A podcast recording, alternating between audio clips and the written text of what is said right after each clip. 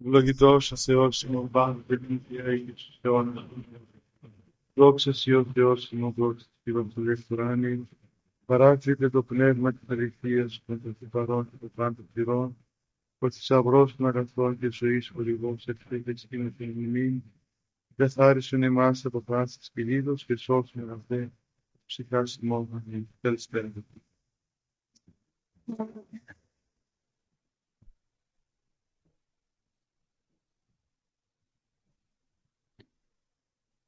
Μα έξω έχει τίποτα, καμιά εκδήλωση? Τι έχει, χορούς, τι έχει? Τραγούδια, θέατρο? Πότε τώρα, τώρα είναι? 8:30.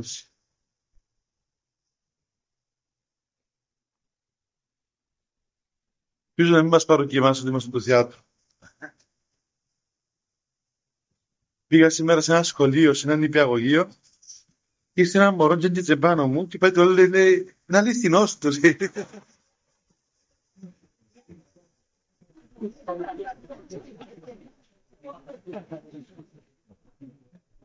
Έβαλε το χέρι του έτσι, πάνω στο χέρι μου εδώ. Δεν ξέρω τι θέλει το μωρό να ρέει. Έτρεξε κατευθείαν πάνω να πει το άλλο ότι είναι αληθινός. Τι να κάνει. Και τα μωρά τα καημένα. Και χάσαν και αυτά την...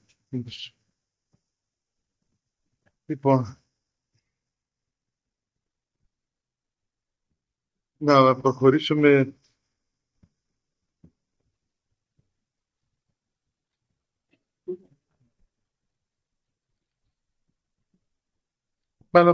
στο κείμενο μας, να αφήσουμε λίγο χρόνο για τις διάφορες ερωτήσεις που είναι εδώ, για να μην παραλείπουμε συνέχεια. Είμαστε ειρηνικά, όπως λέγονται, στη μεγάλη συναυλή της ακολουθίας του μυστηρίου του γάμου. Είχαμε πει την προηγούμενη φορά που είχαμε μιλώ συνάντηση για το θέμα, η εξωφροσύνη. Παρακαλεί η Εκκλησία να παρασκευθεί σε εξωφροσύνη και κακώς κυλίας προς συμφέρον των ανθρώπων αυτών οι οποίοι εξεντελικά από την κοινωνία, και ότι η αυτή συμφροσύνη είναι βάση πάνω στην οποία χτίζεται η σωστή σχέση με το γάμο. Και μπορεί να πει κανείς ότι ο αγώνας της εξωφροσύνης είναι ακόμα πιο επιβεβλημένος και πιο έντονος και πιο δυνατός μέσα στα περιθώρια του γάμου. Πιο κάτω λέει η ακολουθία, «Πέτρε ευκαστήνε αυτού την οράση διόν την ευέρον». Και υπέρ του δορυφθήν αυτής ευτεκνίας απόλαυση και ακατάρρωση των διαγωγή. Δηλαδή, προσευχόμαστε για αυτούς τους ανθρώπους για να αισθανθούν οι άνθρωποι αυτοί βλέποντας ποιους και θυγατέρων. Και για να δοθεί σε αυτούς η απόλαυση της ευτεκνίας και να έχουν και ακατάρρωση των διάμετρων διαγωγής. Βλέπετε ότι μέσα στην Εκκλησία υπάρχει αυτή η καθολική αποδοχή του ανθρώπου. Στα σύνολο ο άνθρωπος είναι δεκτός μέσα στην Εκκλησία. Η Εκκλησία βλέπει τον άνθρωπο ολόκληρο. Δεν βλέπει μόνο ένα κομμάτι του ανθρώπου, δεν διασπά τον άνθρωπο, δεν τον μοιράζει στη μέση να πει ότι εμένα με ενδιαφέρουν μόνο τα πνευματικά ή μόνο η ψυχή του ανθρώπου και να προσεύχεται η Εκκλησία για την ψυχή του, για την πνευματική του πορεία, αλλά αγκαλιάζει και ενδιαφέρεται και προσεύχεται για όλα αυτά τα οποία αφορούν τον άνθρωπο, για όλα όσα τον αφορούν τον άνθρωπο και τα εμβαπτίζει όλα αυτά τα πράγματα, τα εμβαπτίζει μέσα στην πορεία του προς τον Θεό. Έτσι, προσεύχεται για αυτούς τους ανθρώπους που έρχονται εις γάμου κοινωνία να εφρανθούν αυτοί οι άνθρωποι εν οράση ιών και θυγατέρων. Να εφρανθούν βλέποντες πολλά παιδιά, γιους και κόρες. Έτσι όχι μόνο γιους ή μόνο κόρες. Λοιπόν, αλλά να εφαθούν βλέποντας τα παιδιά τους. Διότι ξέρει η Εκκλησία ότι είναι και αυτό ένα από τα στοιχεία, τα χαρμόσυνα στοιχεία του γάμου, όπου ο άνθρωπος βλέπει, ας πούμε, τα παιδιά του, βλέπει κάτι το οποίο τέλος πάντων είναι η συνέχεια της ύπαρξής του και βλέπει αυτόν τον εαυτό του μέσα στα δικά του παιδιά. Και βέβαια είναι χαρμόσυνο να βλέπει κανείς τα παιδιά του. Και το βλέπουμε στους γονείς που βλέπουν τα παιδιά τους με καμάρι, τα καμαρώνουν τα παιδιά τους. Έτσι είναι, είναι φυσικό. Είναι σπουδαίο πράγμα, είναι πολύ σπουδαίο πράγμα άνθρωπος να έχει παιδιά μέσα στο γάμο του, μέσα στην κοινωνία αυτού του γάμου. Βέβαια, είναι βέβαια και από την άλλη πλευρά ένα θέμα το εάν ο γάμος ολοκληρώνεται με την παρουσία των τέκνων. Είπαμε και άλλες φορές, παιδιά, και είναι κάτι το οποίο είναι ένα φαινόμενο το οποίο παρατηρείται δυστυχώς ή ευτυχώς και καθημερινά και στον τόπο μας, ότι μπορεί κάποιοι άνθρωποι να προχωρήσουν στον γάμο, αλλά για τον Α και τον Β λόγο να μην έχουν παιδιά. Να μην μπορέσουν να κάνουν παιδιά, να μην έρθουν τα παιδάκια στον γάμο αυτό. Πρέπει να ξέρουμε ότι ο σκοπός του γάμου δεν είναι τα παιδιά. Είναι βέβαια ένα στοιχείο χαρμόσυνο, ένα στοιχείο ας πούμε πολύ σημαντικό, αλλά δεν είναι ο σκοπός του γάμου τα παιδιά. Και δεν πρέπει ο άνθρωπος ο οποίος μέσα στο γάμο δεν μπορεί να κάνει παιδάκια να νομίζει ότι ας πούμε ο γάμος αυτός απέτυχε ή δεν εκπλήρωσε τον σκοπό του ή είναι ένας γάμος ας πούμε ελλειπής. Δεν είναι καθόλου ελλειπής γάμος, διότι ο σκοπός του γάμου του είναι η τελείωση του ανθρώπου, η τελείωση του, και ακόμα περισσότερο είναι διαμέσου του γάμου αυτού να επιτύχει τον αιώνιο γάμο του με τον θνηθείο Χριστόν.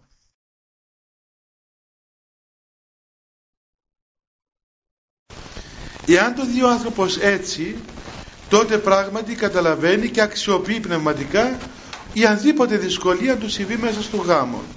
Είτε αυτή η δυσκολία λέγεται ας πούμε μη απόκτησης τέκνων, είτε λέγεται ας πούμε παρουσία κάποιας ασθένειας, κάποιου θανάτου, κάποιας δυσκολίας, κάποιου ατυχήματος, οτιδήποτε το οποίο είναι πολύ φυσικό να συμβεί ανα πάσα στιγμή στην ίδια τη ζωή μας. Εάν χτίσουμε το γάμο μας πάνω σε λαθασμένη βάση, όσον ευγενική κι αν είναι, τότε πραγματικά αυτός ο γάμος κάποια στιγμή σύεται. Και είναι πάρα πολύ λεπτή διάκρισης, πολύ λεπτή διάκρισης, η οποία όμως είναι πάρα πολύ σημαντική. Δηλαδή, να μου πεις τώρα, καλά, ξεκινούμε να παντρευτούμε και τι λέμε, έλα να σε παντρευτώ ας πούμε για να παντρευτώ μετά τον Χριστό. Δεν είναι έτσι τα πράγματα βέβαια. Όταν πάει κανείς να παντρευτεί, είναι φυσικό να έχει ας πούμε οράματα. Είναι φυσικό να ξέρω να σκέφτεται ας πούμε όλες εκείνη την ωραία ας πούμε πορεία του γάμου, τα παιδιά, τον σύζυγο, την οικογένεια, ξέρω εγώ όλη αυτή τον αθόσπαρτο βίο, όπως λέγεται. Αλλά δυστυχώς αυτός ο αθόσπαρτος βίος είναι όπως τα τριαντάφυλλα που έχουν και πολλά αγκάθια πάνω. Και πρέπει να ξέρουμε ότι είναι καλά, πρέπει να τα σκεφτόμαστε, πρέπει να τα προσδοκούμε, να τα αποθούμε, αλλά όμως πρέπει να είμαστε και έτοιμοι, παιδιά, να αντιμετωπίσουμε και την δυσκολία του πράγματος και αντίποτε ας πούμε αποτυχία μπορεί να συμβεί στη ζωή μας. Διότι ο άνθρωπος ο οποίος ξεκινά και χτίζει έτσι αυτά όλα τα όνειρα, ας πούμε, τα όνειρα, είναι πολύ πιθανό κάποια στιγμή να απογοητευτεί. Είναι πολύ πιθανό. Και βλέπει κανείς μέσα στο γάμο αυτήν την πίκρα ή την απογοήτευση άχρη θανάτου όταν συμβεί οτιδήποτε μέσα στο γάμο και λέει ας πούμε ότι ξέρω καταστρέφονται όλα γύρω του και βλέπεις ότι έγινε το πρώτο λάθος, ότι έκτισε σε λάθος έδαφος, όπως κάποιος που πάει και χτίζει ας πούμε σε ένα ξένο οικόπεδο και λέει μα δεν θα έρθει ο ιδιοκτήτης να το ζητήσει, μα να που έρχεται μια ώρα που έρχεται και σε βγάζει έξω ύστερα. Και το κακό είναι ότι έκτισες σε λάθος έδαφος. Το ίδιο πράγμα συμβαίνει όταν ειδωλοποιήσουμε, κάνουμε είδωλο το γάμο. Και έρχεται μετά η δυσκολία και τότε ας πούμε συντρίβονται όλα και μαζί με τα όλα συντριβόμαστε και εμείς οι ίδιοι. Και είναι πολύ οδυνηρό, πολύ λυπηρό, πολύ λάθος αυτό το πράγμα.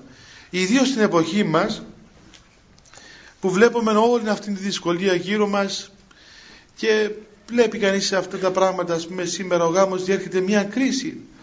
Όπως και να το κάνουμε, δυστυχώς διέρχεται κρίση ο γάμος, και παρά τις ευκολίες που υπάρχουν γύρω μας, ξέρω εγώ, οι άνθρωποι να επικοινωνούν και να αναπτύσσουν σχέσεις και πριν και μετά τα αυτά, παρά τα αυτά όμως οι δυσκολίες υπάρχουν και βλέπουμε κάθε μέρα να καταφθάνουν, ας πούμε, άνθρωποι οι οποίοι διέλυσαν τον γάμο τους. Ξέρετε πόσο δύσκολο πράγμα είναι, διότι δεν είναι εύκολο πράγμα να χτίσεις κάτι με τόσα όνειρα, με τόση, ας πούμε, αισιοδοξία, με τόσον πόθον, και ξαφνικά τα βλέπεις όλα και να συντρίβονται. Είναι πραγματικά τραγικό, είναι πολύ δύσκολο στον άνθρωπο, και δυσκολότερο βέβαια για τα επακόλουθα, για τα παιδιά, για όλα τα άλλα. Όμως είναι μια πραγματικότητα δυστυχώς πολύ έτσι εμφανής στις μέρες μας. Και ο άνθρωπος πρέπει να είναι έτοιμος, όχι να πάει να παντρευτεί και να ετοιμάζεται για την ώρα του διαζυγίου του. Δηλαδή να πει ότι ξέρω εγώ ετοιμάζομαι, ας πούμε, όταν θα μου πεις ότι χωρίζομαι, να μην ας πούμε πάθω πανικό, ας πούμε, έτσι, να κάνουν πρόβες ο ένας του άλλου, όπως το κάνουμε όταν είναι εμπόλεμος κατάσταση που χτυπούν οι σειρήνες και τρέχουμε στα χαρακόμματα, που είχε παλιά χαρακόμματα, τώρα δεν έχει. Να μην κάνουμε πειράματα ο ένας του άλλου, ας πούμε, διότι κάποια στιγμή άμα ρίχνεις πέτρες στα τζάμια, κάποιο τζάμι θα σπάσει κάποια ώρα. Αλλά να χτίσουμε τον γάμο όχι πάνω στην πιθανότητα της αποτυχίας, δεν είναι καλό αυτό, αλλά πάνω στη σωστή βάση της σωστής πορείας. Να πούμε ότι ο γάμος αυτός, ο σκοπός του είναι, ο πρώτος σκοπός του γάμου είναι να έχουμε αυτή την πορεία μας μέσα στην αγάπη του Θεού. Μετά έρχεται η μεταξύ μας αγάπη, έρχεται όλα αυτά τα όνειρα τα οποία πλάθουμε, έρχονται τα παιδιά μας. Ξέρετε ότι υπάρχουν περιπτώσεις ανθρώπων οι οποίοι επειδή δεν έκαναν παιδάκια το θεώρησαν αυτό το πράγμα αιτία, ας πούμε, να χωρίσουν. Και είναι τραγικό δηλαδή. Λέει, ας πούμε, μα εγώ σε πήρα, ξέρω, κάνεις μωρά. Λέει, παιδί μου, ας πούμε, πήρες έναν άνθρωπο να σου κάνει μωρά, δηλαδή γόρασε μια μηχανία σου κάνει μωρά. Και δηλαδή τι είναι το πράγμα, ας πούμε, ο άλλος τι είναι, ας πούμε, δεν είναι άνθρωπος δηλαδή. Δεν υφίσταται ως άνθρωπος, υφίσταται γιατί σου κάνει μωρά. Μετά και όταν κάνει τα μωρά πλέον τι θα κάνουμε, ας πούμε, μετά την κλείσουμε στο ερμάρι, πλέον δεν θα μπορεί να κάνει άλλα μωρά. Ή όταν κάνει τα μωρά βέβαια γίνεται εκείνο το άλλο το οποίο γίνεται τώρα, ας πούμε, έτσι. Έρχονται τα μωρά πλέον σε πρώτη θέση και η μητέρα πάει πίσω. Γι' αυτό και ακούμε τις μάνες μας να λένε ότι εδώ μέσα θα έγινα δούλα, έγινα πυρέτρια, έγινα εκείνα, έγινα τα άλλα. Γιατί το λέει αυτό το πράγμα. Βέβαια η αντιστοπής δεν θα το δεχθεί που δεν είναι λόγο. Αλλά είναι μέσα κάτι ότι αισθάνεται ότι είναι ένα αντικείμενο, ένα μηχάνημα το οποίο έκαμε μωρά και τώρα πρέπει να υπηρετά τα μωρά. Διότι έρχεται ο πατέρας σπίτι και αντί λέει ένα καλημέρα ξερό στη γυναίκα του, και μετά αμέσως παίζει με τα μωρά του. Και ασχολείται με τα μωρά του και το πάνε με έναν δεν τα μωρά μου, και τα μωρά μου είναι η ζωή μου, και τα μωρά μου είναι το ένα, και τα μωρά μου είναι το άλλο. Και ξέχασε να πει για τη γυναίκα του έναν καλό λόγο. Ή το πολύ πολύ να πει ότι είναι η μητέρα των μωρών μου. Είναι η μητέρα των μωρών μου. Τα ακούμε και αυτά. Έτσι είναι ο πατέρας του μωρού μου. Και είναι η μητέρα του μωρό μου, λέει. Είναι η μητέρα του μωρό μου. Καλά, δεν είναι η σύζυγός σου, δεν είναι, ας πούμε, αυτό το έτερον ήμιση, όπως λέγεται, ας πούμε, δηλαδή αυτό το οποίο αποτελεί τον εαυτό σου τον ίδιο. Εάν συμβεί αυτό το τραγικό λάθος μέσα στην οικογένεια, παιδιά, να ξέρετε ότι ήδη αρχίζει, ας πούμε, να υποβιβάζεται η υπόθεση και αρχίζουν να γίνονται τραύματα μέσα στην οικογένεια. Και μπορεί να μην το καταλαβαίνει κανείς, βλέπεις. Και αυτό το λάθος το κάνουν οι άντρες, ας πούμε. Οι άντρες δεν το καταλαβαίνουν. Είναι εκφύσεως έτσι ξεροκέφαλα όντα. Ναι. Έτσι είναι, πώς να κάνουμε. Λέει ο Απόστολος Παύλος ότι ο ανήρεστη κεφαλή της γυναικός. Έτσι. Ο άντρας λέει είναι το κεφάλι της γυναίκας. Και έλεγε άσοφος γέροντας, ναι, αλλά και η γυναίκα είναι η καρδιά του άντρα. Και όπως ένα σώμα ακέφαλο, δεν είναι σώμα, είναι ξέρω εγώ ρωσικό ψάρι που πουλούσαν ακέφαλα, έτσι και ένα σώμα χωρίς καρδιά είναι άκαρδο σώμα, είναι νεκρό, είναι παγωμένο ψυχρό. Ναι, μπορεί να είναι ο άνδρας κεφαλή της γυναίκας, αλλά είναι και η γυναίκα η καρδιά του άνδρα. Λοιπόν, και γι' αυτόν ο Θεός δεν τους έκαμε όλους το ίδιο, να πούμε, ακριβώς, και να συμπληρώνει ο ένας τον άλλον σε αυτήν την ενότητα του ανδρογίνου. Έτσι, δεν είναι πλέον ούτε άνδρας ούτε γυναίκα, είναι το ανδρόγυνο. Είναι μία ενότητα, ένας άνθρωπος που λέγεται ανδρόγυνο. Γι' αυτό το λέμε έτσι, το ανδρόγυνο. Έτσι το λέμε και ο κόσμος το λέει αυτά τα πράγματα. Οι απλοί άνθρωποι. Λοιπόν, το ανδρόγυνο το οποίο είναι μία υπόσταση πλέον, ένας άνθρωπος. Ο άνδρας και η γυναίκα σε μία υπόσταση, η οποία βέβαια υπόσταση αυτή έχει και καρπούς που είναι τα παιδιά τους. Και βλέπετε με πόση σοφία είναι τα κάνουμε αυτά τα πράγματα. Δεν μπορούμε να κάνουμε μωρά μόνοι μας. Τώρα κάνουν νομίζω με κάτι σωλήνες. Ιδραυλικά μωρά. Λοιπόν,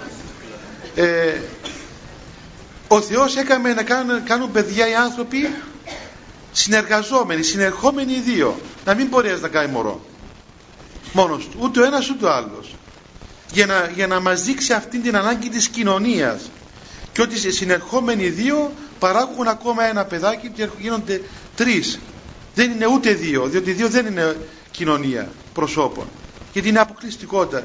Δεν είναι ούτε ένας, δεν είναι ούτε δύο, είναι τρεις και πολλοί και περισσότεροι. Όπως είναι ο Θεός, η Αγία Τριάς. Γι' αυτό ο άνθρωπος είναι εικόνα του τριαδικού Θεού, λέμε έτσι.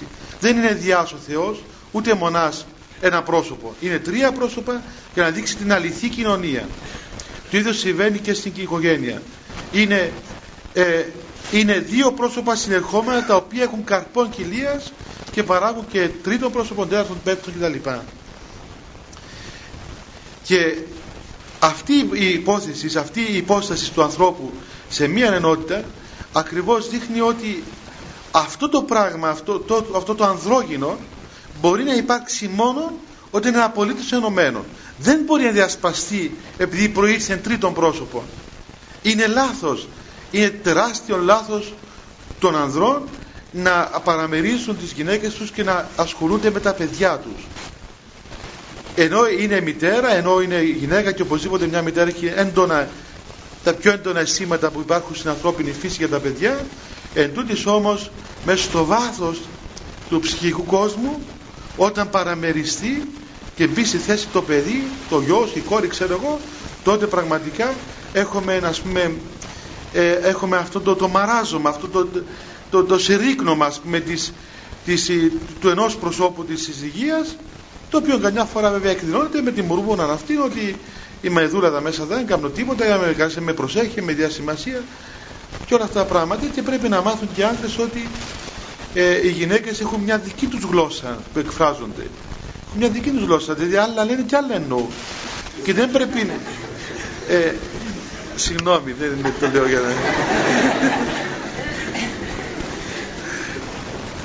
Είναι για να μάθουν ξένες γλώσσες.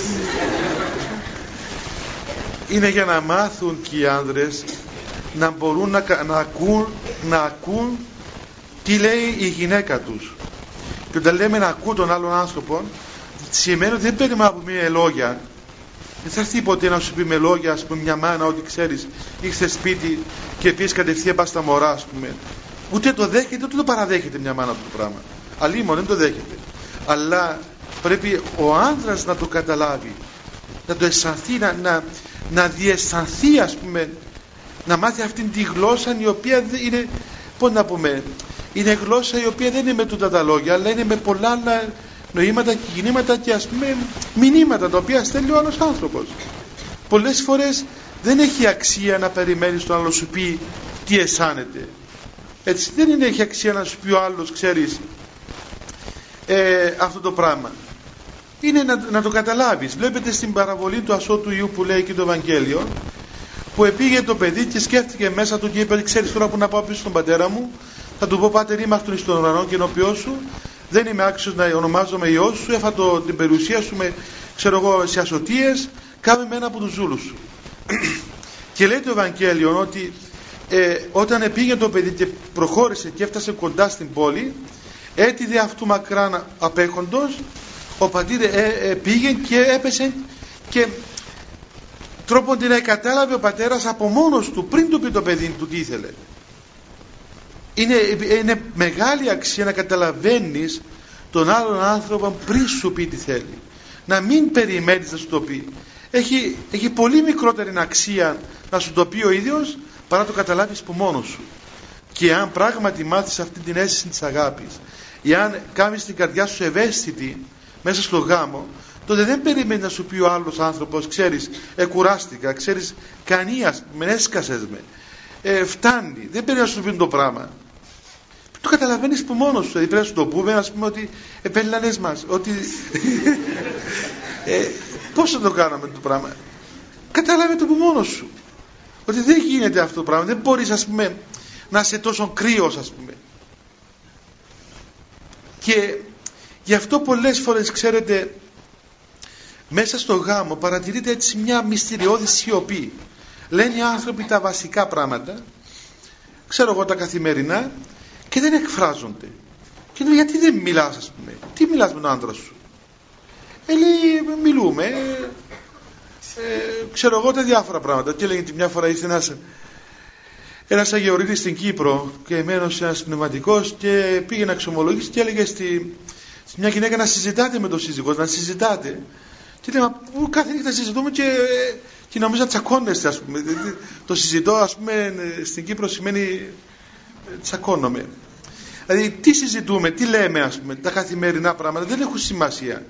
Σημασία έχει να μάθεις να μπορέσεις να ακούσεις τον άλλον πίσω από αυτά τα οποία λέει, πίσω από αυτά τα οποία, ας πούμε, εκφράζει, να αισθανθείς εσύ πράγματα που ακόμα και ο ίδιος δεν τολμά να τα αισθανθεί, ας πούμε, να τα συνειδητοποιήσει. Αυτό είναι η αξία και αυτό εκτιμά ο άλλος μέσα στο γάμο και μέσα στο όρια της αγάπης. Εκτιμάς αυτή την αίσθηση που, ξέρετε παιδιά, είναι φοβερό πράγμα. Αυτό το πράγμα το έβλεπε κανείς, να σας πω, και μέσα στους χώρους των μοναχών. Οι γέροντες τι άνθρωποι ήταν? Ήταν αυτοί οι άνθρωποι οι οποίοι δεν επερίμεναν να τους πεις κάτι εσύ, από μόνοι τους εκκινούνταν, είχαν αυτή την αίσθηση της αγάπης. Και έβλεπες, ας πούμε, ότι αυτή η αίσθηση αγάπης τους πληροφορούσε γιατί τι έπρεπε να κάνουν. Και λέει κανείς ότι αυτός ο μεγάλος γέροντας, ο οποίος ήταν ένας ασκητής, ένας απρόσιτος, ένας ησυχαστής, ένας ερημίτης, εάν επαντρεύεται, ας πούμε, θα είναι ένας τέλειος σύζυγος και ένας τέλειος πατέρας. Και ότι γενόμενος άγιος γέροντας θα γινόταν ένας αγιότατος σύζυγος και ένας αγιότατος πατέρας, αλλά και γινόμενος αγίος ερημίτης δεν διαφέρει καθόλου από τον άγιο σύζυγο. Διότι κινείται πλέον σωστά και όμορφα και ολοκληρωμένα και τέλεια. Ξέρει πώς να μιλήσει τον άλλον άνθρωπο. Γι' αυτό, διαβάζοντας τα έργα των Αγίων, των ασκητών, βρίσκει κανείς λύσεις και απαντήσεις σε θέματα γάμου. Και είναι φοβερό, δηλαδή, αυτή η διαίσθηση που παρατηρεί κανείς σε ανθρώπους αμύητους μεν μέσα στον γάμο, όμως μεμειμένους μέσα στον χώρο του Αγίου Πνεύματος, οι οποίοι ξέρουν πώς κινείται η ψυχή του ανθρώπου. Γι' αυτό είναι βασικότατο να μάθει κανείς να συλλαμβάνει τα νοήματα και τα μηνύματα και τα άρρητα ρήματα, τα σιωπηλά ρήματα τα οποία εκπέμπει ο άλλος άνθρωπος προς το σύζυγό του, προς το έτερο νήμιση. Είναι πολύ βασικό για να μπορεί να το καταλάβει. Αυτός είναι καρπός της ενότητας των ανθρώπων αυτών. Όπως καρπός βέβαια είναι και τα τέκνα τους. Και καμαρώνει κανείς τα παιδιά του βλέποντάς τα. Έτσι το βλέπουμε αυτό το πράγμα. Οι γονείς καμιά φορά έχουν τόση πολύ, ας πούμε, χαρά βλέποντας τα μωρά τους, που πραγματικά είναι έτσι, αξίζει κάθε σεβασμό και κάθε συμμετοχή στη χαρά αυτή. Πλην όμως πρέπει να μάθουμε ότι αυτή η χαρά έχει και πώς να πούμε, πρέπει να είναι και λίγο προσγειωμένη, για να μην κάνουμε κακό στα μωρά μας και να μην κάνουμε κακό και στο περιβάλλον μας, στο περίγυρό μας. Πρέπει να ξέρουμε ότι αυτά τα μωρά πρέπει να έχουν τη σωστή παιδαγωγία. Το υπέρμετρο θα τα βλάψει. Όπως ας πούμε, εάν από αγάπη κρατούμε ένα πιπερούλι μέρα και ταΐζουμε το μωρό μας που το ζόρι, διότι πρέπει να μην πεινάσει, να ξέρω εγώ, και το 10 κιλά γάλα την ημέρα, βέβαια θα πάθει διάρρηξη στο τέλος, αφού πρώτα γίνει οτιδήποτε άλλο παρά μωρό. Ας πούμε, ξέρουμε τι πρέπει να του δώσουμε ένα, πείτε, πώς το λένε, πιπερό, ξέρω εγώ, γάλα, το πρωί και το μεσημέρι. Αν το κρατούμε όλη μέρα και ταΐζουμε το, από την πολλή μας αγάπη βέβαια, θα το διαλύσουμε. Ξέρουμε πρέπει να το αφήσουμε κιόλας να το χορέψει εκείνο που πήρε, να πεινάσει και λίγο, να μάθει μεγαλώσει, να παιδαγωγηθεί. Το ίδιο πράγμα και αυτή το υπέρμετρο, το καμάρωμα, βλάφτει τα μωρά λίγο, διότι μαθαίνει τα μωρά σε μία ανασχηδοσία και σε μία έτσι καταπάτηση των πάντων. Καταπάτηση των πάντων, η οποία βέβαια έχει ας πούμε, όταν μωράτε το βλέπεις και διασκεδάζεις, αλλά αργότερα, αφού το μάθεις να καταπατεί τα πάντα, θα σε καταπατήσει και εσέναν ύστερα και μετά θα κάνουμε τα αγώνα ποιος θα καταπατήσει ποιον. Έτσι, θα προσπαθεί να πατήσει ο γονιός το παιδί του ή το παιδί το γονιό και θα γίνει οικοφούζιο. Πρέπει να είμαστε προσεκτικοί, πάρα πολύ προσεκτικοί σε αυτήν τη στάση μας απέναντι στα παιδιά, αλλά και εμείς και τα παιδιά, βλέποντας ας πούμε αισθανόμενοι τα αισθήματα των γονιών τους, παραδείγματος χάρη, έτσι, αυτά τα οποία λέμε, πρέπει να καταλάβουμε και τι σημαίνει γονιός. Αφού θέλουμε και εμάς να καταλάβουν οι γονείς μας και λένε τα νέοι άνθρωποι ότι πρέπει να καταλάβει ο πατέρας μου, η μάνα μου, και πρέπει οι γονείς να καταλάβουν τα παιδιά τους, παράλληλα πρέπει και τα παιδιά να καταλάβουν τους γονείς τους. Είναι πολύ σημαντικό αυτό. Είναι πολύ σημαντικό για να καταλάβεις τι σημαίνει το ότι αυτή η μάνα σου, ας πούμε, κάθεται και σε περιμένει. Δεν μπορεί να πάει να κοιμηθεί. Έρχεσαι σπίτι και λες, Παναγία μου, ακόμα κάθεσαι, περιμένεις, τι είναι κοιμήθω, ας πούμε. 3 η ώρα και όμως εκείνη περιμένει στον καναπέ και σε περιμένει. Και δεν είναι ούτε κεντρικότητα, ούτε ιστερικότητα, ούτε τίποτε.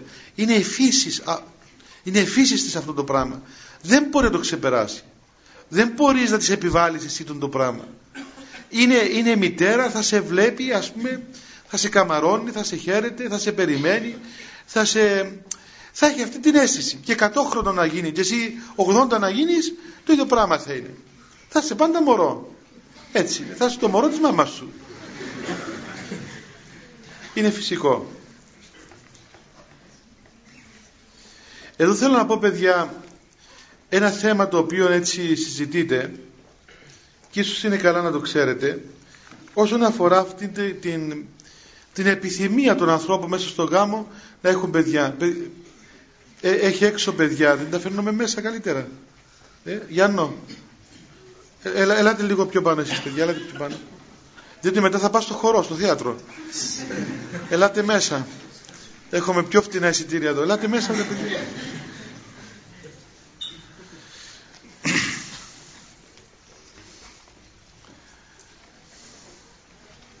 Ωραία.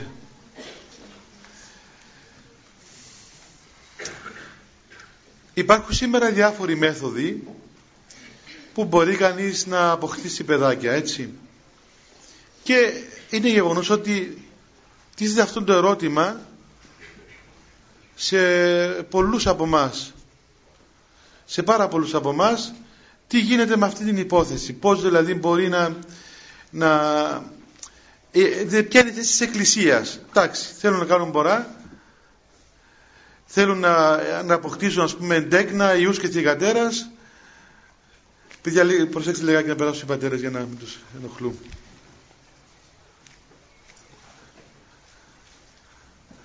Καλώς τους. Τι γίνεται, Πατήρ Θεοδόρη? Παπούλη, καλώς όρισες. Τι κάνεις?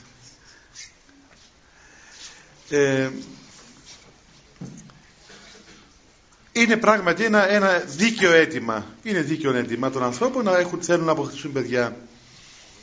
Εφόσον υπάρχουν ανθρώπινες δυνατότητες, είναι καλό ο άνθρωπος να τις χρησιμοποιήσει. Βέβαια, μέσα στα όρια τα επιτρεπτά, τα όρια ας πούμε τα οποία στέκει. Είναι γεγονός ακόμα βέβαια ότι δεν έχουμε τα αποτελέσματα αυτών των πραγμάτων για να ξέρουμε απόλυτα να πούμε αυτό το πράγμα πετυχάνει ή όχι. Βέβαια αυτό είναι καθαρά θέμα ιατρικής επιστήμης. Θα μας πούν οι γιατροί αν αυτά τα μωρά τα κατεψυγμένα του σωλήνα, ξέρω εγώ τι είναι, τι μωρά θα βγουν. Από πλευράς και βιολογικής και ψυχολογικής. Ας πούμε όμως ότι βγαίνουν κανονικά μωρά, αν έχει πρόβλημα. Ήδη νομίζω ότι είναι μεγάλα πλέον τα πρώτα παιδάκια τα οποία έγιναν. Έτσι δεν είναι. Πρέπει να είναι πόσο χρόνο τώρα, 15-20. Έχει περίπου 10-15 χρόνια. Ωραία. Δόξα τω Θεώ. Εκείνο το οποίο υπάρχει μία επιφύλαξη της Εκκλησίας, αν και επισήμως ακόμα, νομίζω δεν έχει διατυπωθεί επίσημα πλέον η θέση της Εκκλησίας, και εγώ λέω ανεπίσημα, τη γνώμη που, την επικρατέστερη γνώμη που την ασπάζομαι και εγώ, πιστεύω ότι αυτό είναι το σωστό, αλλά δεν μπορούμε να πούμε ότι αυτή είναι εκφρασμένη γνώμη δια συνόδου, ας πούμε, επισκοπικής για το θέμα αυτό. Είναι γεγονός ότι επειδή υπάρχει γονιμοποίηση πολλών οαρίων στην εξωσωματική, ας πούμε, αυτήν σύλληψη, η Εκκλησία έχει επιφύλαξη διότι θεωρεί ότι από τη στιγμή που γονιμοποιείται το οάριο, άρα έχουμε την ύπαρξη του ανθρώπου δυνάμει και ενεργία, ας πούμε. Και μάλιστα τώρα με την χαρτογράφηση του γενετικού κώδικα, η οποία έγινε, αποδεικνύεται πλέον ότι αρχίζει η παρουσία του ανθρώπου από εκείνη τη στιγμή. Οπότε στεκόμαστε με ένα απόλυτο σεβασμό σε αυτό το γεγονός και δεν μπορούμε να πούμε ότι μπορούμε να γονιμοποιούμε οάρια με αυτόν τον τρόπο και να διαλέγουμε τα καλύτερα και να πετάσουμε τα άλλα στο καλάθι. Αυτή είναι η επιφύλαξη της Εκκλησίας. Εάν όμως υπάρχουν γιατροί οι οποίοι εμφυτεύουν όλα αυτά τα οάρια, τα γονιμοποιημένα, ή γονιμοποιούν τόσα όσα χρειάζεται για να εμφυτευτούν και να μετά η φύση από μόνης να κάνει τι θα κάνει, ξέρω εγώ, να διαλέξει τι θα κάνει η φύση από μόνης. Εντάξει, εκεί νομίζω ότι αυτό είναι το όριο που μπορούμε να προχωρήσουμε μέχρι σε αυτό το σημείο. Είναι ένα γεγονός πολύ σημαντικό και αυτό τα οποία λέγονται για την κλωνοποίηση του ανθρώπου, βέβαια, σε αυτά υπάρχει ακόμα μεγαλύτερη επιφύλαξη, διότι πλέον έχουμε μια καθαρή επέμβαση στον άνθρωπο με προκαθορισμένα δεδομένα του ανθρώπου και μια παραγωγή ανθρώπων κατά παραγγελία. Έτσι διαλέγεις το είδος του ανθρώπου που θέλεις και παράγεις πολλούς τέτοιους ανθρώπους. Αυτό είναι επικίνδυνο, ο Θεός να μας φυλάξει, ας πούμε, διότι φανταστείτε ότι θα έχουμε, ας πούμε, τέτοια όντα τα οποία θα είναι προδιαγραφές. Τώρα, δεν έχουν γίνει ακόμα. Τώρα, άνθρωποι θα είναι, ανθρωποϊδιόντα θα είναι, τι θα είναι δεν ξέρουμε. Και μάλιστα και το φοβερότερο το οποίο διέβασα τελευταίως, ότι λέει είναι καλό αυτό το πράγμα για να υπάρχει, ας πούμε, ένα στόκ δηλαδή μεταμοσχευτικών οργάνων, ας πούμε. Είναι τραγικό δηλαδή, θα παράγουμε ανθρώπους για να τους βγάλουμε το σηκώτη τους και την καρδία τους, τους πνεύμονες τους, δηλαδή τι είναι το πράγμα, ας πούμε. Είναι φοβερό δηλαδή να λέγονται τέτοια πράγματα και να υπάρχει αυτή η νοοτροπία ότι θα κλωνοποιούμε ανθρώπους, τους οποίους θα έχουμε για να τους χρησιμοποιήσουμε να θα θέλουμε μεταμόσχευση κάποιου οργάνου. Τέτοια επέμβαση στην ανθρώπινη φύση νομίζω θα είναι πράγματι πάρα πολύ επικίνδυνη.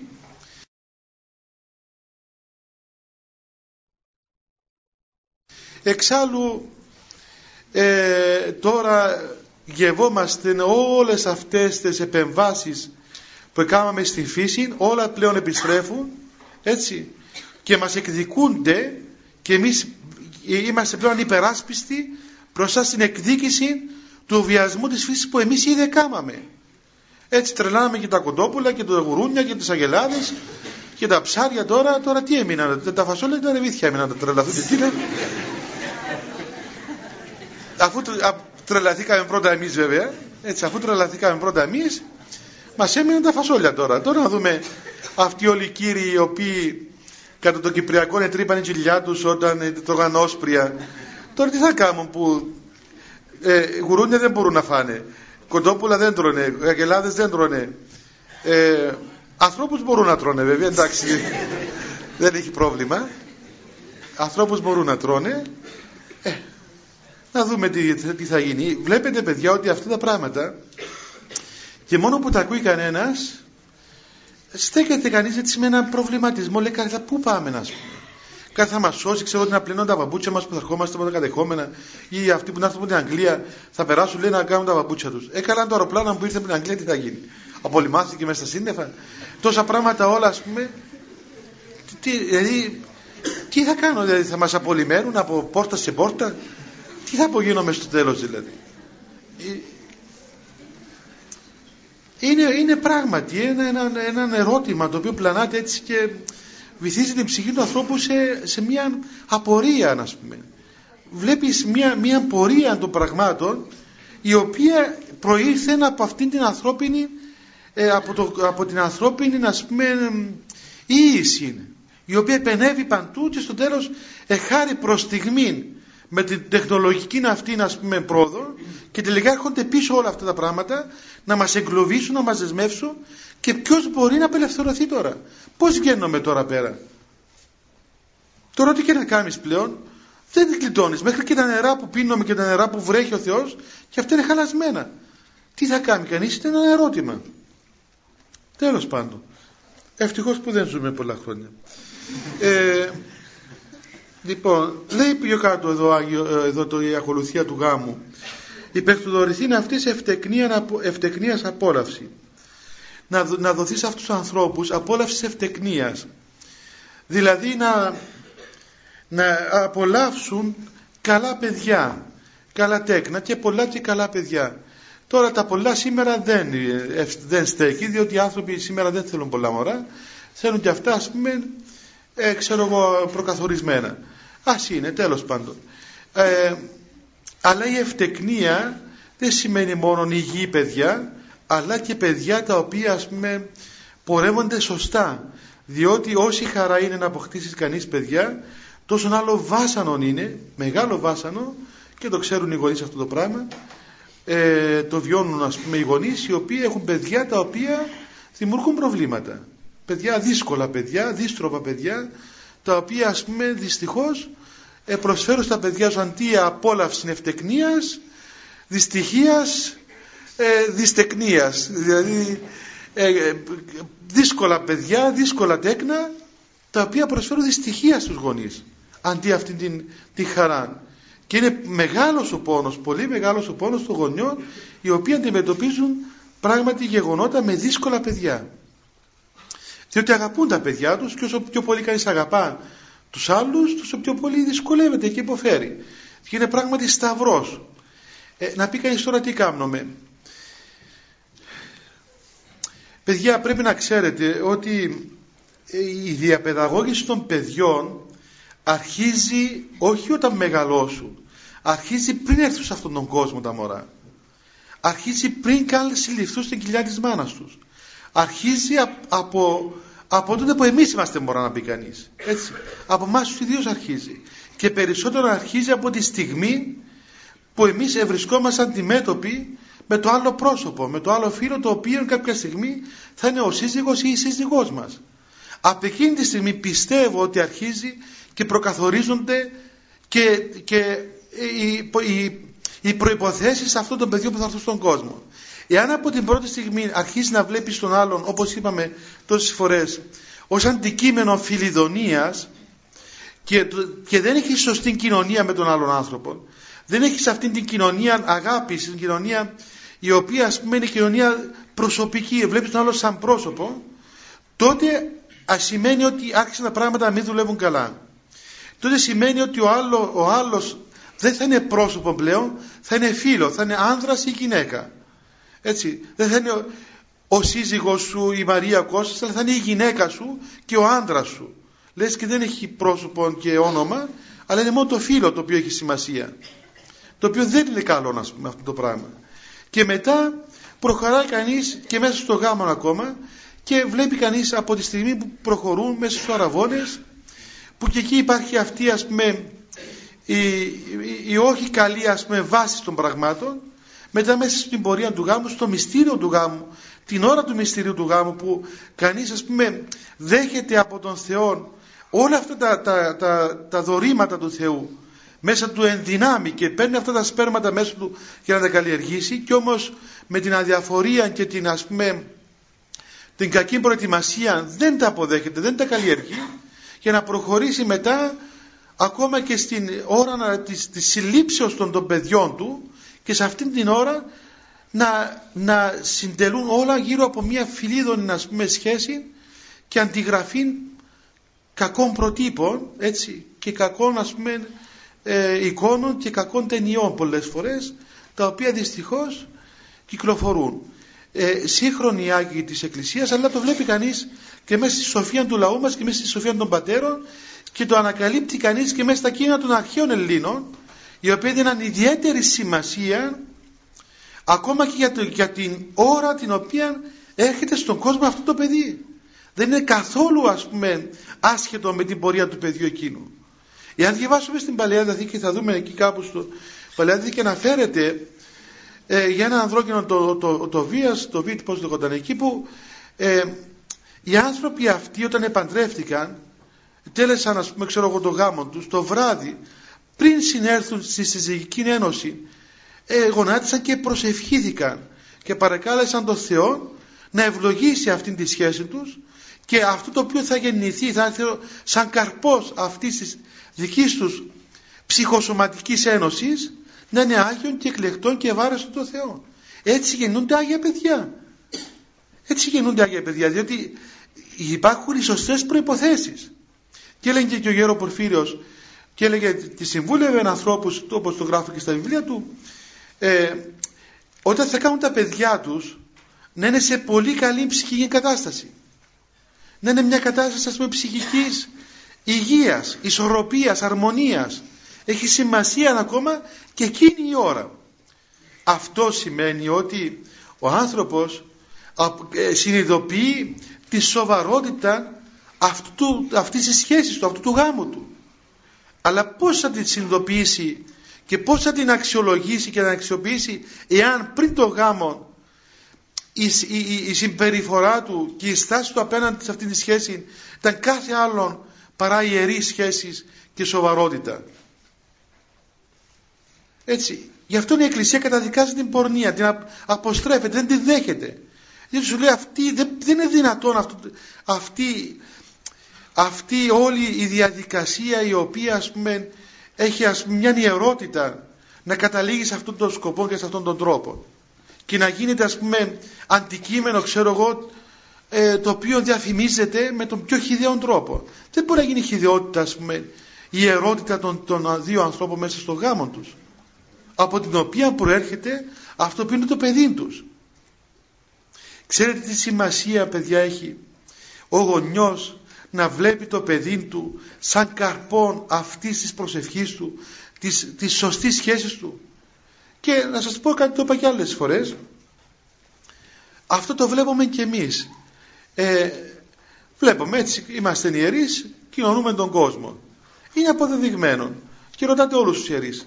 Παιδιά, μωρά, βρέφη, από γονείς οι οποίοι είναι παιδιά της Εκκλησίας, γονείς που προσεύχονται, γονείς που έκαναν τα παιδιά τους με την προσευχή τους, παιδιά τα οποία, ας πούμε, ήρθαν εις γάμο κοινωνία με σωστές προϋποθέσεις. Βλέπεις κάπου κάτι μωρά σαν αγγελούδια. Τα βαφτίζεις και τα μωρά δεν κλαίνε. Πάνε να κοινωνήσουν τα μωρά και είναι βρέφη. Ενός μήνου, πού καταλάβει το μωρό. Έτσι. Του λέει, κοινωνά και λάμπει, ας πούμε. Το αποδέχεται, αφού η ψυχή του το αισθάνεται. Μπορεί ο κέφαλος ακόμα να μωρό, να μικρός, αλλά η ψυχή του μωρού αισθάνεται. Αισθάνεται την παρουσία του Θεού, αισθάνεται την παρουσία της χάρης, αισθάνεται τα πράγματα. Και βλέπεις άλλα παιδάκια τα οποία γεννημένα από γονείς που δεν έχουν σχέση και είναι στην ίδια ηλικία. Όχι να πούμε μωρά τα οποία, ξέρω εγώ, μπορεί να φοβηθούν άμα 12-15 μηνών, ξέρω εγώ, 2 χρονών. Τα οποία είναι βρέφη, τελείως βρέφη. Δεν έχουν εικόνες, ας πούμε, άλλες μπροστά τους. Και όμως έχουν ανησυχία. Μπαίνουν στον χώρο του Θεού και έχουν ανησυχία. Καταλαβαίνεις ότι η ψυχή των παιδιών αυτών δεν είναι εξοικειωμένη, ας το πω έτσι, με την περιβάλλουσα χάρη του ναού, των μυστηρίων, της ιεροσύνης, όλων αυτών των πραγμάτων. Μα πώς, αφού από την ώρα που γεννήθηκαν μέσα σε άλλο πνεύμα, σε φιλιδονία, σε σαρκικότητα, να πούμε, σε σαρκικότητα. Χώρια που πολλές φορές, ας πούμε, τόσα λέγονται και τόσα περιγράφονται και τόσα γίνονται, τα οποία πραγματικά είναι έγκλημα κατά αυτών των παιδιών. Δηλαδή το πιο σοβαρό πράγμα που μπορεί να κάνει κανείς μέσα στη συζυγία, να φέρει τα παιδιά του στον κόσμο, να γίνεται με τον πιο βάρβαρο και σαρκικό και χιδέον τρόπο. Γι' αυτό νομίζω, παιδιά, ότι το λέει και η επιστήμη, το λέει και η ανθρώπινη μας φύση, το λέει και η Εκκλησία, το λέει και το μυαλό μας, αν είναι λίγο όριμο, ότι αυτά τα πράγματα γίνονται με πάρα πολύ ιερότητα, σοβαρότητα, αξιοπρέπεια, δηλαδή με, πώς να πούμε, με τον πιο ιερό και επίσημο τρόπο. Έτσι ιερουργείς ένα μυστήριο της σαρκώσεως των παιδιών σου, ας πούμε, μη τι άλλο, έτσι, της συνδημιουργίας με τον Θεό και της δημιουργίας των παιδιών σου. Αυτό το πράγμα δεν μπορεί να το κάνεις αντιγράφοντας τα βίντεο. Δεν μπορείς να το κάνεις με αυτόν τον τρόπο. Οφείλεις να σεβαστείς αυτό το οποίο έρχεσαι να φέρεις σε αυτόν τον κόσμο. Ώστε αύριο βλέποντας εκείνο το μωρό σου, εσύ που ξέρεις πώς γεννήθηκε εκείνο το μωρό και πότε γεννήθηκε και υπό ποιες περιστάσεις είσαι στον κόσμο, έτσι οφείλεις να θυμάσαι όλη αυτή την ωραία ατμόσφαιρα. Διαφορετικά θα βλέπεις το μωρό να έχει μέσα του ξεσπάσματα και οξύτητες και ξέρω ανισορροπίες, τότε θυμήθου, γύρισε πίσω και θυμήσου όχι όταν ήταν μωρό μόνο, αλλά θυμήσου αν μπορείς από την πρώτη εκείνη στιγμή που συνέλαβες το μωρό σου μέσα σου. Από εκεί την ώρα αρχίζει το μωρό να έχει τα στοιχεία του μέσα του. Και πολλά πράγματα θα λυθούν, παιδιά. Θα λυθούν πριν γεννηθούν τα μωρά μας. Και η ψυχολογία σήμερα έτσι ανεπτύχθηκε και έχουμε και την ψυχολογία του εμβρίου πλέον. Όχι μόνο την ψυχολογία του μωρού, του νεογνού, αλλά και την ψυχολογία του εμβρίου, για να δείξει ότι τα μωρά δεν πρέπει να γεννηθούν για να έχουν, ας πούμε, να τα προσέχουμε, αλλά τα προσέχουμε και όταν είναι έμβρια και τα προσέχουμε και πριν γεννηθούν ακόμα, για αν θέλουμε να έχουμε ευτεκνίας απόλαυση. Μετά γεννούμε τα μωρά μας, εντάξει, είναι ελεύθερα παιδιά. Αυτή η ευτεκνία είναι το να δώσει κανείς στα παιδιά του όλα και τα απαραίτητα, τα πολύτιμα εφόδια, τα οποία τους χρειάζονται. Να βλέπεις το παιδί σου, ας πούμε, να ολοκληρώνεται. Πράγματι το χαίρεσαι, ας πούμε, αυτό το παιδί το οποίο το βλέπεις και είναι πράγματι εικόνα Θεού. Είναι πάνω του, καθρεπτίζεται πάνω του αυτή η χάρις. Αυτή, ας πούμε, η αρμονία, η ισορροπία. Όλη αυτή η ωραιότητα της ανθρώπινης φύσης. Διότι είμαστε πολύ ωραίοι, ας πούμε, έτσι. Μας έκαμε ο Θεός ωραίους, ωραία όντα. Είμαστε το τελειότερο δημιούργημα του Θεού. Αυτό το οποίο ο Θεός το έκαμε, ας πούμε, με τα δικά του χέρια, ας το πούμε έτσι, και καμάρωσε ο Θεός τον άνθρωπο και τον έκαμε βασιλιά της κτήσεως και τον εστόρισε με όλα αυτά τα χαρίσματα για να είναι ωραιότατος ο άνθρωπος. Μέχρι και οι αρχαίοι πρόγονοι μας που ήταν δολολάτρες και έλεγαν πόσο χαριτωμένος είναι ο άνθρωπος όταν είναι πράγματι άνθρωπος. Έτσι, θυμάστε πως το έλεγα στα αρχαία? Το ξέρει κανένας, έκανε τις φιλοσοφικές σχολές εδώ. Λοιπόν, καλά, ας μην σας το πω, δεν θέλετε μετάφραση μετά. Πόσο χαριτωμένος είναι ο άνθρωπος, όντως είναι άνθρωπος, τα νέα ελληνικά. Δηλαδή, θαύμαζαν τον άνθρωπο. Και πράγματι είναι πολύ χαριτωμένος ο άνθρωπος. Πολύ θαυμαστόν ο άνθρωπος. Όλη αυτή η ψυχοσωματική, ας πούμε, παρουσία του και ενότητα του ανθρώπου. Είναι το πιο ωραίο πράγμα που έκαμε ο Θεός σε αυτόν τον κόσμο. Και για αυτόν τον άνθρωπο έγινε ο ίδιος ο Θεός άνθρωπος. Και έδωσε, ας πούμε, πλέον όχι την πρώτη εικόνα του Αδάμ, αλλά τη νέα εικόνα του νέου Αδάμ, του Χριστού, του Θεανθρώπου Χριστού. Και καλούμαστε πλέον να γίνουμε όχι μόνο τόσο ωραίοι όπως μας έπλασε στην πρώτη φορά, αλλά συγκρίτως ωραιότεροι, μιμούμενοι, ας πούμε, τον νέο Αδάμ τον Χριστό. Δηλαδή μπορούμε να καταλάβουμε το τι σημασία έχει να βλέπουμε και τα παιδιά μας μέσα αυτή την ωραιότητα τους. Και οφείλουμε να τους δώσουμε όλα εκείνα τα αγαθά σπέρματα μέσα τους, να αναπτυχθούμε στην ελευθερία τους, μέσα σε όλα τα δεδομένα τα οποία πρέπει να έχουν. Αλλά για να τα δώσουμε έτσι και να είναι πράγματι σωστά, πρέπει και εμείς να είμαστε ισορροπημένοι. Πρέπει και εμείς να ξέρουμε ότι αυτά τα πράγματα έχουν μέτρο, έχουν, ας πούμε, αρμονία. Δεν τα πνίγουμε, ούτε τα καταπιέζουμε, ούτε τα τα κάνουμε, ξέρω εγώ, ας πούμε, αντιδραστικά, ας πούμε, τα μωρά μας. Και πρέπει να καταλάβουμε και πότε τα παιδεύουμε και πότε σταματούμε να τα παιδαγωγούμε με τον α τρόπο, με τον β τρόπο, και πότε πλέον τα παραδίδουμε τα παιδιά μας τελείως μέσα στη δική τους ελευθερία, και εμείς τα καλύπτουμε τα παιδιά μας με την προσευχή μας και με την αγάπη μας. Και το πιο βασικό απ' όλα είναι να δώσουμε στα παιδιά καλές και αγαθές εικόνες από εμάς τους ιδίους. Δηλαδή τα παιδιά μας μέσα στο ψυχικό τους κόσμο να έχουν καλές εικόνες, αγαθές εικόνες.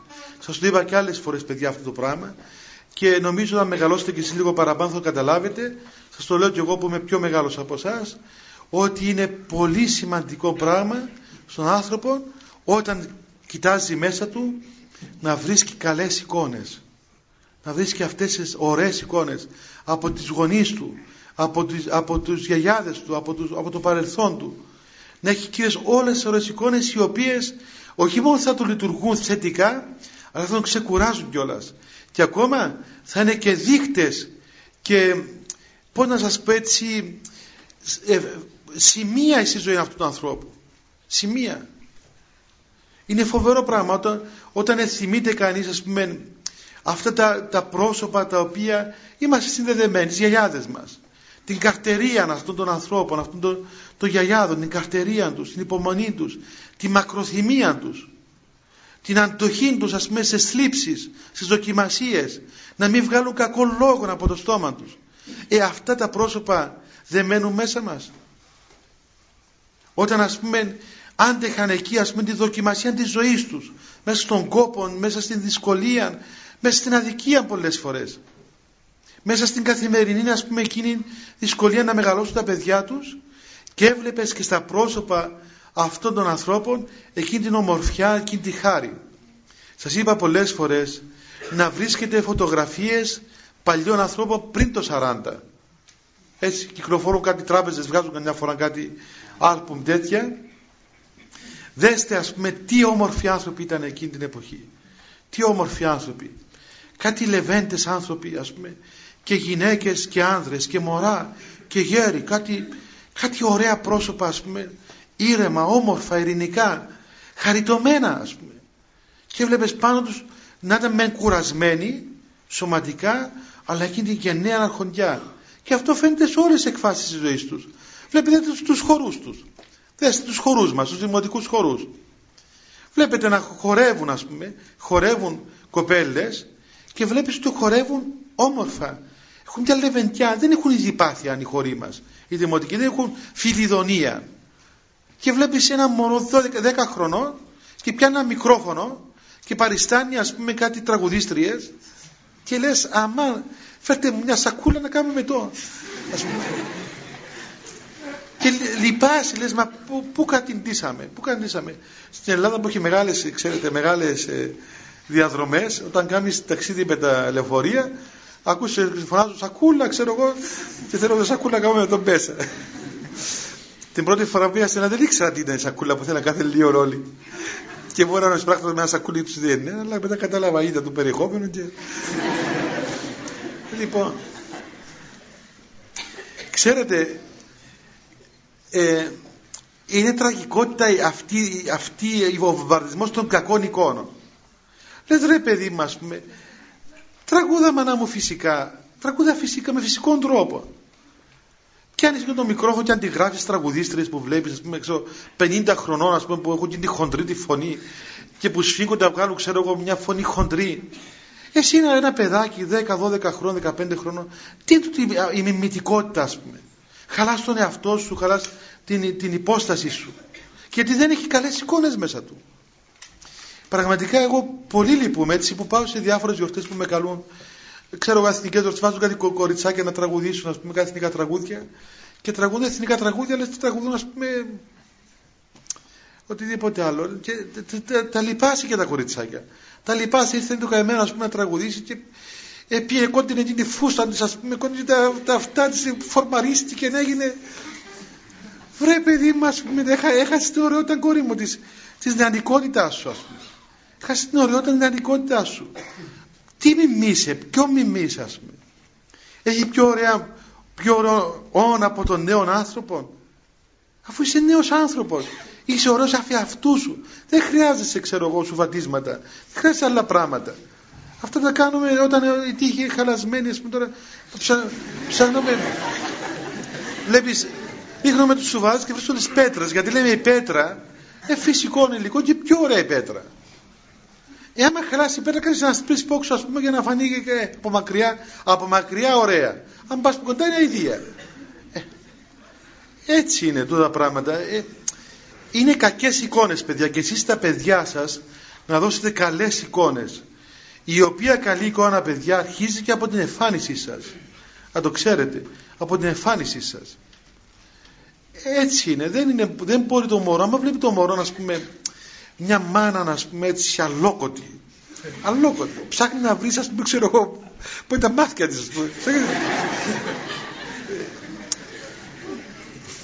Τι γίνεται, παιδιά. Δεν έχει μάμπες με μαύρα νύχια μεγάλα, ας πούμε. Πώς θα το κάναμε. Έτσι είναι.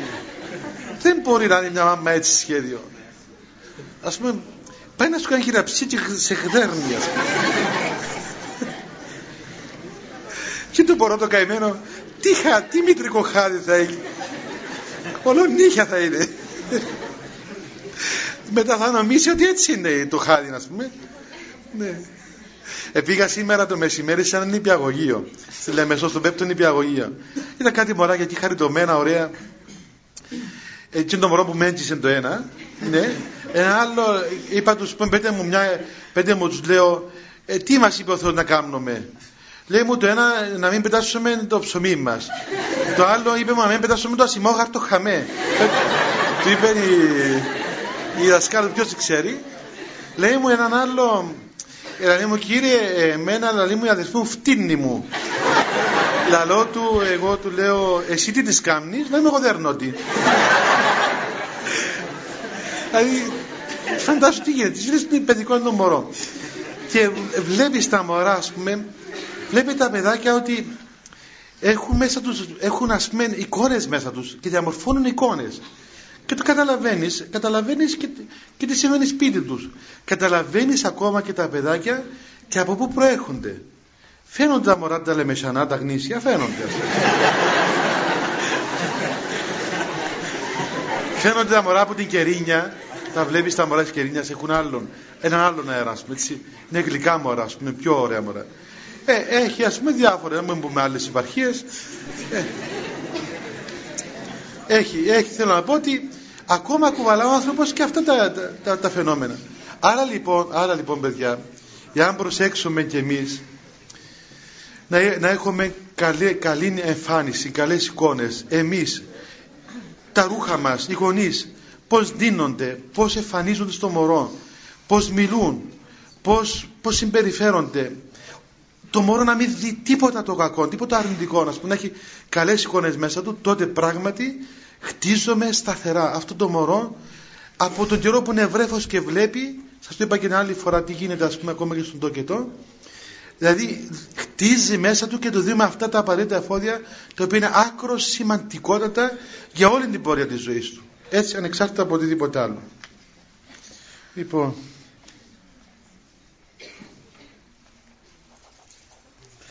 να σας πω και ένα-δυο ανακοινώσεις, παιδιά, και μετά να δούμε.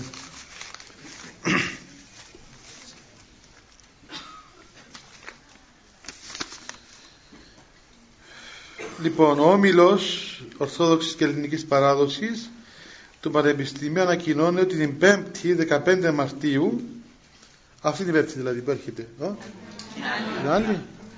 ώρα 8 το βράδυ θα μιλήσει στην αίθουσα τελετών του Πανεπιστημίου ο Μητροπολίτης Ερζεγοβίνης Αθανάσιος Γεύτιτς.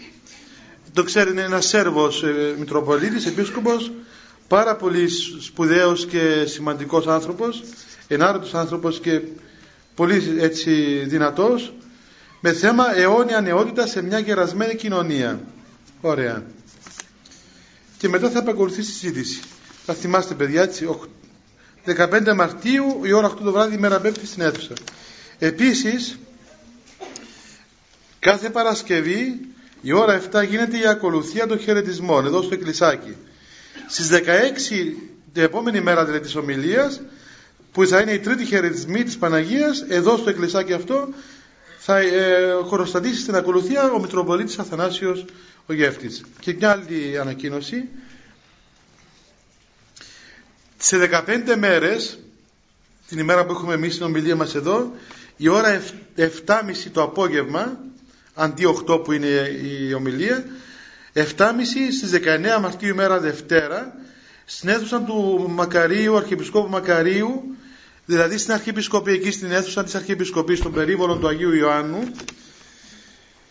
θα γίνει το 11ο συνέδριο της Χριστιανικής Ένωσης Νεολαίας Φοιτητών και Φοιτητριών της ΧΕΝΕΦ.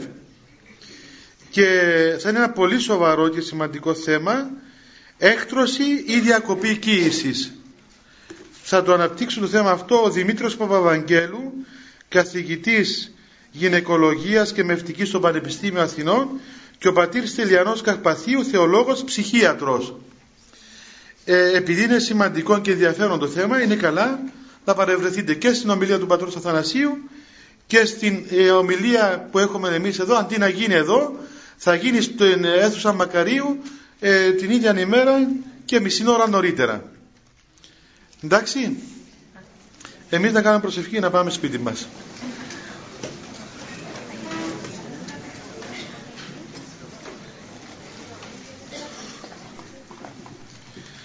Χριστέ το φως του αληθινών, του φωτίζων και αγιάζων πάντα άνθρωπον ερχόμενοι στον κόσμο, σημειωθείτε εφ' ημάς.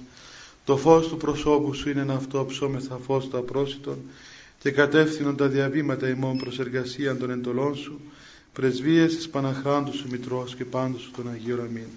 Διευχών των Αγίων Πατέρων ημών, Κύριε Σου Χριστέ ο Θεός ελέησον ημάς αμήν. Καλό βράδυ παιδιά.